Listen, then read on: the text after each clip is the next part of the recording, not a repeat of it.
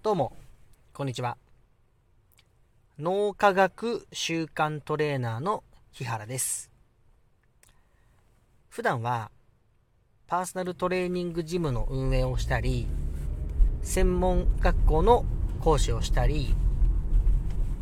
脳科学やマーケティングに関するオンラインサロンの運営なんかをしております。本日は、脳科学と習慣、この2つを混ぜたお話をしようと思っております。えー、具体的には、まあ、どういうお話かというと、行動に移せる人と移せない人の特徴、そして、えっ、ー、と、移せない人っていうのは、こういうことをするといいですよ、なんていうお話でございます。あのー、まあ、結論から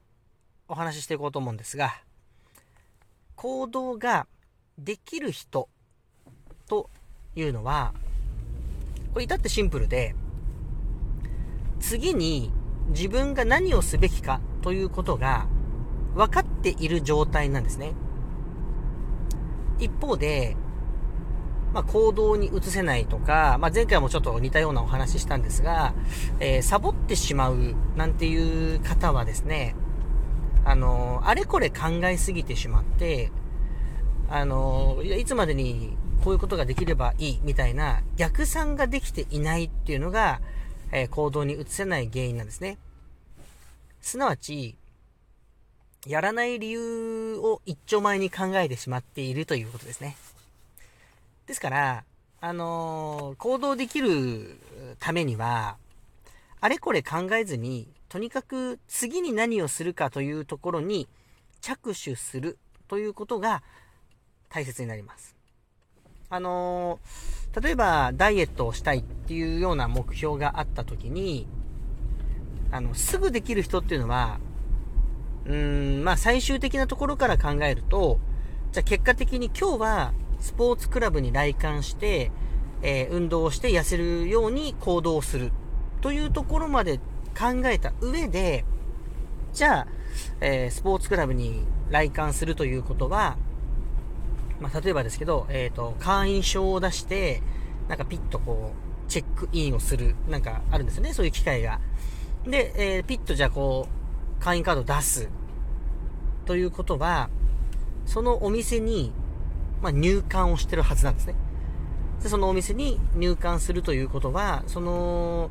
道ですよね。えー、スポーツクラブに向かう道を、まあ、歩いているのか自転車なのか何かしらで向かっていると。で、えっ、ー、と、ジムに向かっているということは、うん、極端な話、えー、玄関の、家の玄関の扉を開けて出ていると。で、えっ、ー、と、玄関を開けて家を出ているということは、え、その前に靴を履いてるはずですね。で、靴を履くという行動をしているということは、玄関に足を運んでるはずなんです。で、玄関に足を運ぶという直前の行動を考えていくと、例えば、えっ、ー、と、靴下を履いてとか、で、靴下履く前に、えー、上着を着てとか、下着を着てとか、なんか、そういうことをしてると。で、えっ、ー、と、服をじゃ着替えるという行動の前は、え例えばですけど、うーん、ゴロゴロ布団に入っていた状態から起き上がるなんていう行動の積み重ねなんですね。一個一個進んでいくようなイメージです。えっと、数字で言うと分かりやすくて、今0という場所に立っているとしたときに、1に進むためにはどうすればいいかというところまでちゃんと考えているのが、えー、今のお話でございます。えー、0の状態から1、えー、すなわち寝ている状態から、えスマホをやめて立ち上がろうという行動ができるかできないかですね。で、立ち上がったら、うん、じゃあなんか部屋着から着替えるとか、えー、まあ、ご飯食べるとか何かしらの行動があると思うんですけども、大半のできない人っていうのは、0から10とか20とか30とか、そんな先のことを考えてしまってるんですね。えー、悪い例で言えば、あのー、100万円貯金したいって目標があった時に、じゃあ、えー、今この場で、例えばコンビニに入ってしまって、ここでじゃあお菓子を買うという無駄遣いをしたら、まあ、100万円から遠のくなっていうことが分かっていれば、辞める人もいる一方で、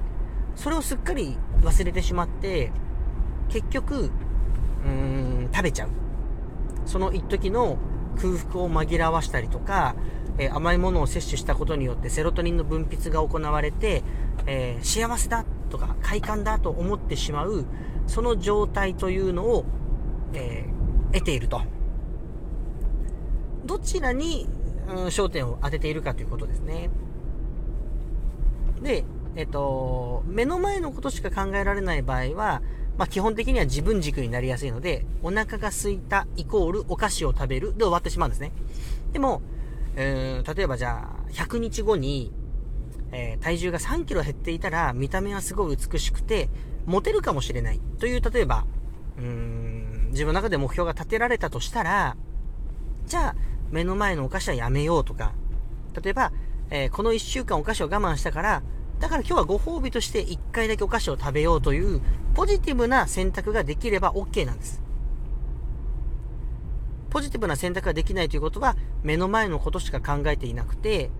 うん、痩せたい痩せたいって普段言っている、もしくはお金貯めたいってずっと言っているのにもかかわらず、何やってるのっていうような行動をしてしまうということですね。はい。あのー、これ前にもちょっと言ったんですが、その場合っていうのは、大体自分のその想像している、考えていることとか、えっ、ー、と、やりたいこととかっていうのが、過去軸、もしくは現在の軸、あとはちょっとだけ目の前の未来という軸においてしか生活できてないんですね。うーん。で、一方で、うん、ちゃんと行動できる人っていうのは、現在から未来の、えー、時間軸で思考したりとか考えたりすることができるっていうことなんですね。まあ、至ってシンプルですよね。うん。えー、ですから、あの、大体人と話していてわかるのは、例えば部下とかができてね、仕事とかで、もしくは恋人とかできたとした時に、あのあの時こうだったじゃんっていう過去とかの軸で話をする人っていうのは、大概未来のこと見れてないので、その時のうわ、こいつムカつくなっていう感情に対して怒りをぶつけてしまうという方が、えー、非常に多いと。でも、ここで、うん、こういう言い方をしたらこの人も切れてきて、あの、喧嘩になるなっていう未来が見えていたとしたら、それがぐっとこらえて、あの、優しく伝えるはずなんです。で、円滑的にうまく伝えられるような能力があれば、うん、未来的にはもっとこう優しいというか、まあ、平和なというか、そういう夫婦関係っていうのができると思うはずなんですよ。でも、やっぱり喧嘩してしまうっていうのは、一番は過去軸とか、今現在とか、ちょっと未来っていうところしか見えていなくて、この言葉を言ったらこの人は傷つくなということが、